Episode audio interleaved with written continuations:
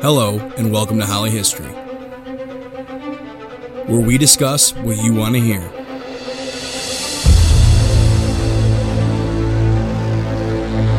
Bringing you the story and answering your questions.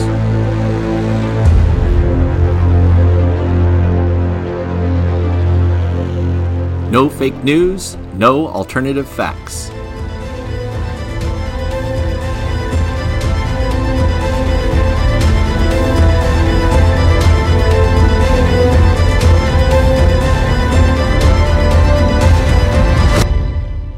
Just history, all the time.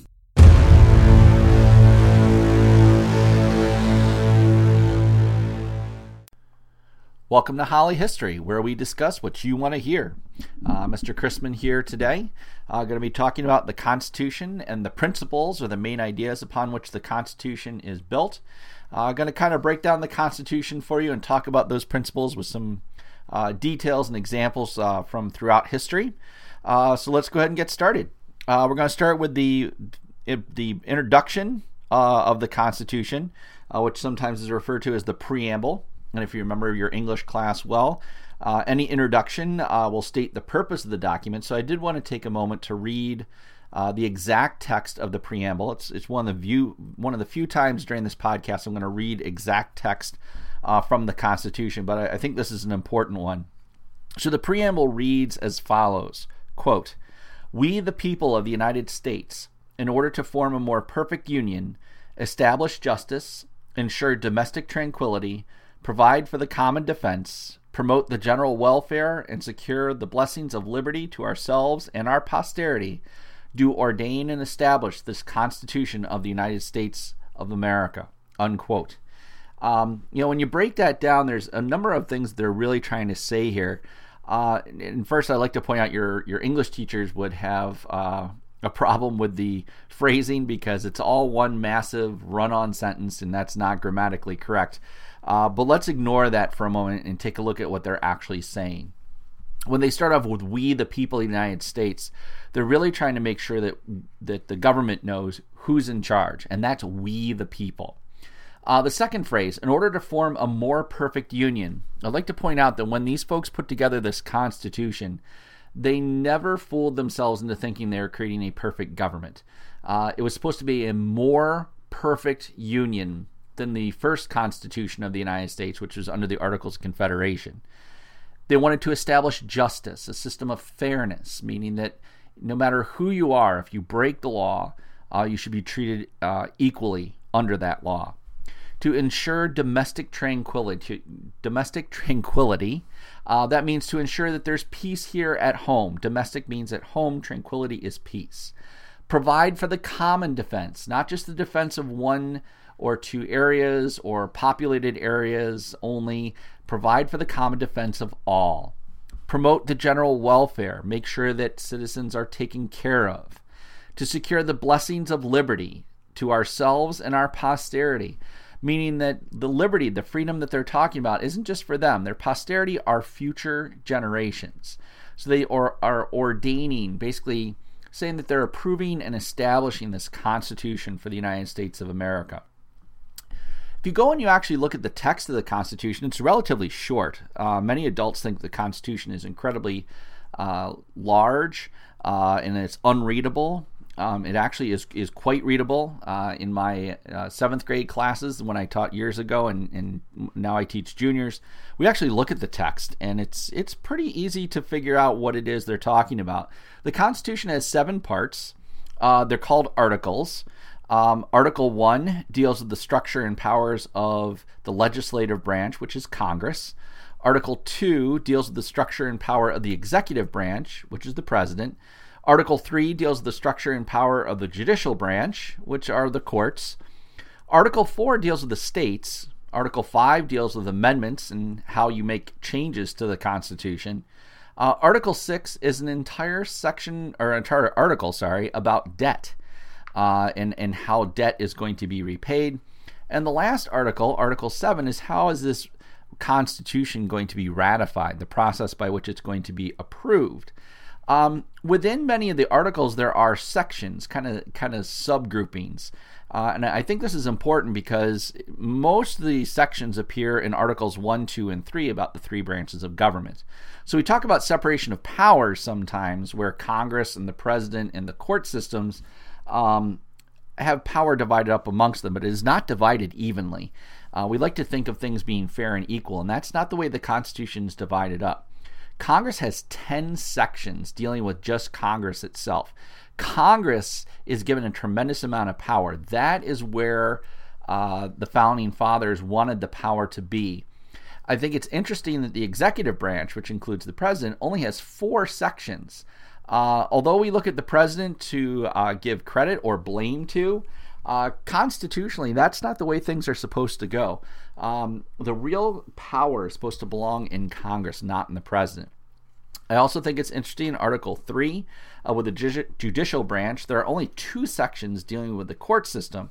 So if you take a look at it, Congress then has more than double the amount of power.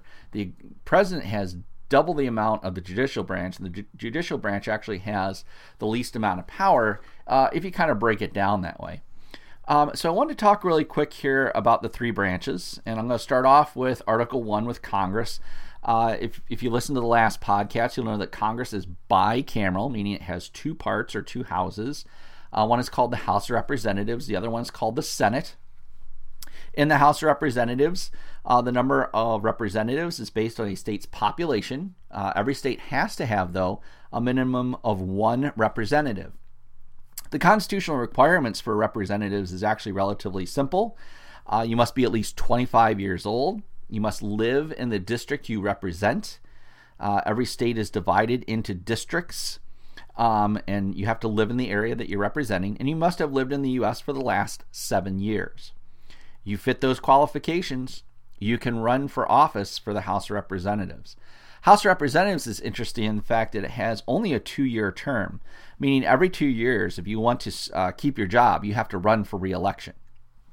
The second part of Congress is called the Senate. The Senate is very different than the House of Representatives in the fact that it's based on equality as far as representatives go. Every state has 2 senators per state. So it doesn't matter whether you're little old Rhode Island, you're a mid-sized state like South Dakota, or you're a massive state like Alaska that, although it has a huge land size, is a very small population. Every state has 2 senators. And again, the qualifications are relatively simple as well. There's only 3. You must be at least 30 years old. You must live in the state you represent, because senators don't represent districts, they represent the entire state. You must have lived in the U.S. for the last 9 years. Now, that's kind of interesting. Again, no real qualification as far as education goes, what kind of jobs you had to have had.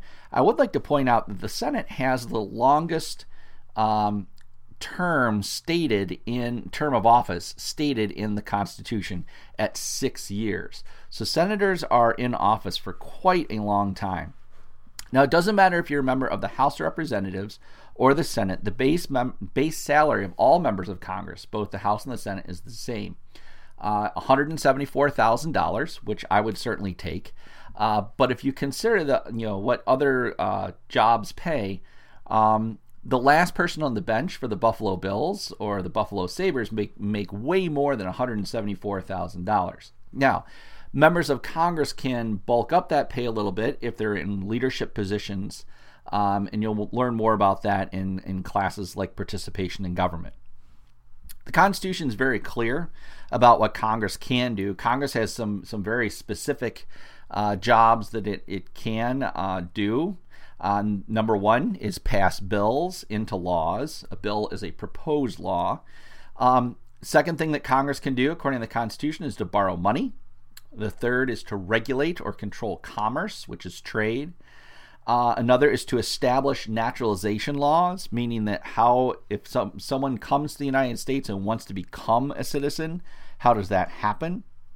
Congress is also in charge of coining money, meaning they determine how much money is going to be printed and what that will look like. Congress also has the ability to establish systems of weights and measurements. There's been talk in our country for a long time about why do we not use the metric system? That's because Congress has decided numerous times over the years to keep the system that we have and not use the metric system. Who knows, that might change in the future. Congress also is given the ability to establish post offices, which today doesn't seem like a big deal. But back when the Constitution was formed in the late 1700s, the way that you got information from one place to another, post offices were crucial to maintaining communication amongst the country. Another job that the Congress has is to declare war. That is not the job of the president. President can ask for a declaration of war, but only Congress can actually declare war. Congress can maintain the military. They can set aside funding for it. They can approve presidential appointments and also approve treaties that the president has signed as well. There are some very specific powers that Congress does not have that the Constitution is also very clear about. A lot of folks don't realize this. Congress cannot suspend a right called habeas corpus unless there is a time of emergency. Habeas corpus is a Latin term that roughly translated means show the body, meaning that if you're going to be detained by the authorities, they have to have some sort of evidence against you to keep you in custody. So if habeas corpus is suspended, the authorities can then detain you indefinitely. Now, habeas corpus has been suspended in times past. During the Civil War, Congress and Lincoln will suspend habeas corpus, and that's okay because that's a time of emergency. But during normal times, habeas corpus is something that cannot be taken away. It protects you from the authorities of just throwing you in jail until they feel like dealing with you. Congress also cannot pass what are called ex post facto laws, and those would be laws that if you put in place today would be in effect all the way back in the past. So if you're going to pass a new law, it has to be starting like today moving forward. You can't go back. Congress is not allowed, according to the Constitution, to pass export taxes, meaning that they're not allowed to tax items that are leaving the country. They may tax goods coming into the country. And last but not least, Congress is not allowed to give out titles of nobility. If you talk to folks who are from European countries, many European countries have nobility. Folks who are upper class or given certain titles and certain abilities to pay fewer taxes or things like that, Congress is not allowed to do that according to our Constitution. Now, there is something in the Constitution under Article 1 that deals with Congress that gives Congress some wiggle room, so to speak, to deal with laws in the future. Article 1, Section 8 is the elastic clause of the Constitution. That's the phrase that's used because it allows the Congress to stretch its powers. The exact phrasing, and again, I'm going to quote the Constitution here. Quote, to make all laws which shall be necessary and proper for carrying into execution the foregoing powers and all other powers vested by this Constitution in the government of the United States or in any department or officer thereof, unquote.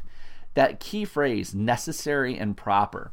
So, for example, Congress, when Jefferson wanted to purchase the Louisiana Territory, Congress had to approve that, but there was nothing in the Constitution that said whether they could or could not. They used the elastic clause to basically justify the Louisiana Territory purchase, claiming that it was necessary, meaning that it was needed for the growth of the country, and it was proper. It was ethically okay to do that, that it wasn't in violation of the Constitution. So Congress has quite a bit that it is responsible for. We tend to think of the president or the executive branch having all that power, but they do not. Okay, so let's move on to the executive branch, which is Article 2. The executive branch includes the president and the vice president, and although they're not mentioned specifically in the Constitution, it also includes the president's advisors, which are known as the president's cabinet. Constitutional requirements for president, there's only three of them. Again, very similar to the House and the Senate.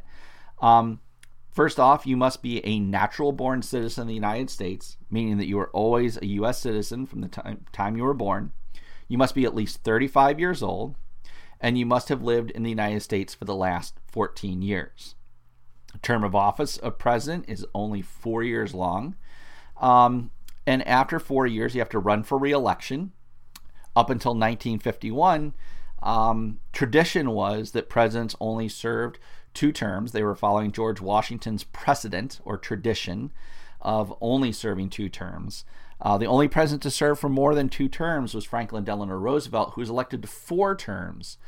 He should have served 16 years, but he died in the middle of his last term. And what's interesting is, FDR dies in 1945. 2 years later, they start the amendment process to make sure that never, ever happened again, because there was concern that a president could end up with too much power, and that was a huge concern. So by 1951, the 22nd Amendment is ratified that prevents a president from serving more than 2 elected terms. Now, just a really quick note here, an easy way to remember that is 22. 2 and 2, 2 terms only for presidents. Now, constitutional requirements say that you have to be a natural-born citizen, 35 years old, lived in the United States for the last 14 years. But most of our presidents have fallen into other categories as well. I'm just going to speak in generalities here. Most of our presidents have been white. All the presidents up to this point have been male. Many of them have been Christian, and a decent number of them have been upper class and war heroes. And if you think about it, I can name a couple of war heroes off the top of my head, people like George Washington, Andrew Jackson, Ulysses S. Grant, Teddy Roosevelt, Dwight D. Eisenhower, John F. Kennedy. Americans tend to see war heroes as a good characteristic for a president, showing that they're patriotic and they have the ability to command other people. The presidents have had cabinets. Again, this is part of the Constitution. It's not there, but George Washington created a cabinet, although his original cabinet only had 5 people in it, a group of advisors to help him out. The current cabinet right now has 27 different departments. And many of you, I'm sure, have heard of the different departments. They're all your secretaries of: Secretary of Education, Secretary of Energy, Secretary of Defense, Secretary of Homeland Security, and so on. President of the United States does not pay as well as you would think. I would still take $400,000 per year, but if you consider it, the president is on the job 24 hours a day, 7 days a week, 365 days a year for 4 years. I'm not sure I would say that $400,000 is fair compensation for that kind of stress and that kind of work. I've had students in the past who thought, the president doesn't have to pay taxes. Presidents do pay taxes just like everyone else does. The president has a number of powers. First off, he can appoint officials to open jobs in the government, although they have to be approved by the legislative branch. The president has the power to execute laws. That's why he's called the executive branch. In this case, we don't mean kill. Execute in this case means to carry out. The president can make treaties with other countries, but again, the legislative branch has to sign those in order for us to follow them. The president can commit troops outside of a declaration of war, meaning he can move troops around the globe because he is commander-in-chief of the military. And last but not least, the president can provide pardons for folks who are found guilty of a crime and the president feels that either they've served their time or maybe the evidence against them was rather weak and he felt that there was some sort of problem with the judicial system. Speaking of that judicial system, we're going to move to Article 3 of the judicial branch, which includes the Supreme Court and lower courts called circuit courts and district courts. The Supreme Court is made up of 9 justices, and if there's an opening in the Supreme Court, the president gets to appoint a new judge, and they have to be approved by the Senate. There is no specific term of office. A member of the court either serves until they either resign, which means they step down, they die, which we've had happen, or they are found guilty of a crime and removed from office, which we have not had happen yet.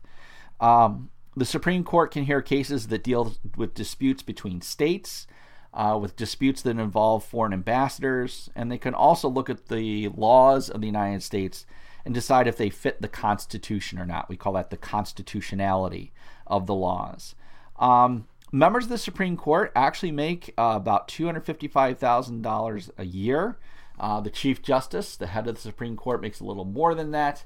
But they don't have specific power other than those I just mentioned. Now, there's some ideas that the Constitution is based on. And again, those are called the principles of the Constitution. So I just wanted to highlight some of those. I know you've heard of these terms before, but I want to make sure we understand what they are. The first is federalism. Now, the word federal is in the word federalism. The federal government is another name for the national government. Federalism is that division of power between the state and the federal governments, meaning that there are certain jobs that only the state governments take care of, there are certain jobs that only the federal government takes care of, and there are certain jobs that they both can take care of. So, for example, states. Only states take care of graduation requirements. States don't have the same graduation requirements if you move from one state to another. For example, New York State has Regents exams. Not every state has Regents exams. Matter of fact, some states don't even have an end-of-the-year test. States can regulate trade within the state. They can conduct elections, and they can establish local governments. In our state, we have towns and counties. In other states, you have townships or parishes. So the state can determine how those local governments are set up.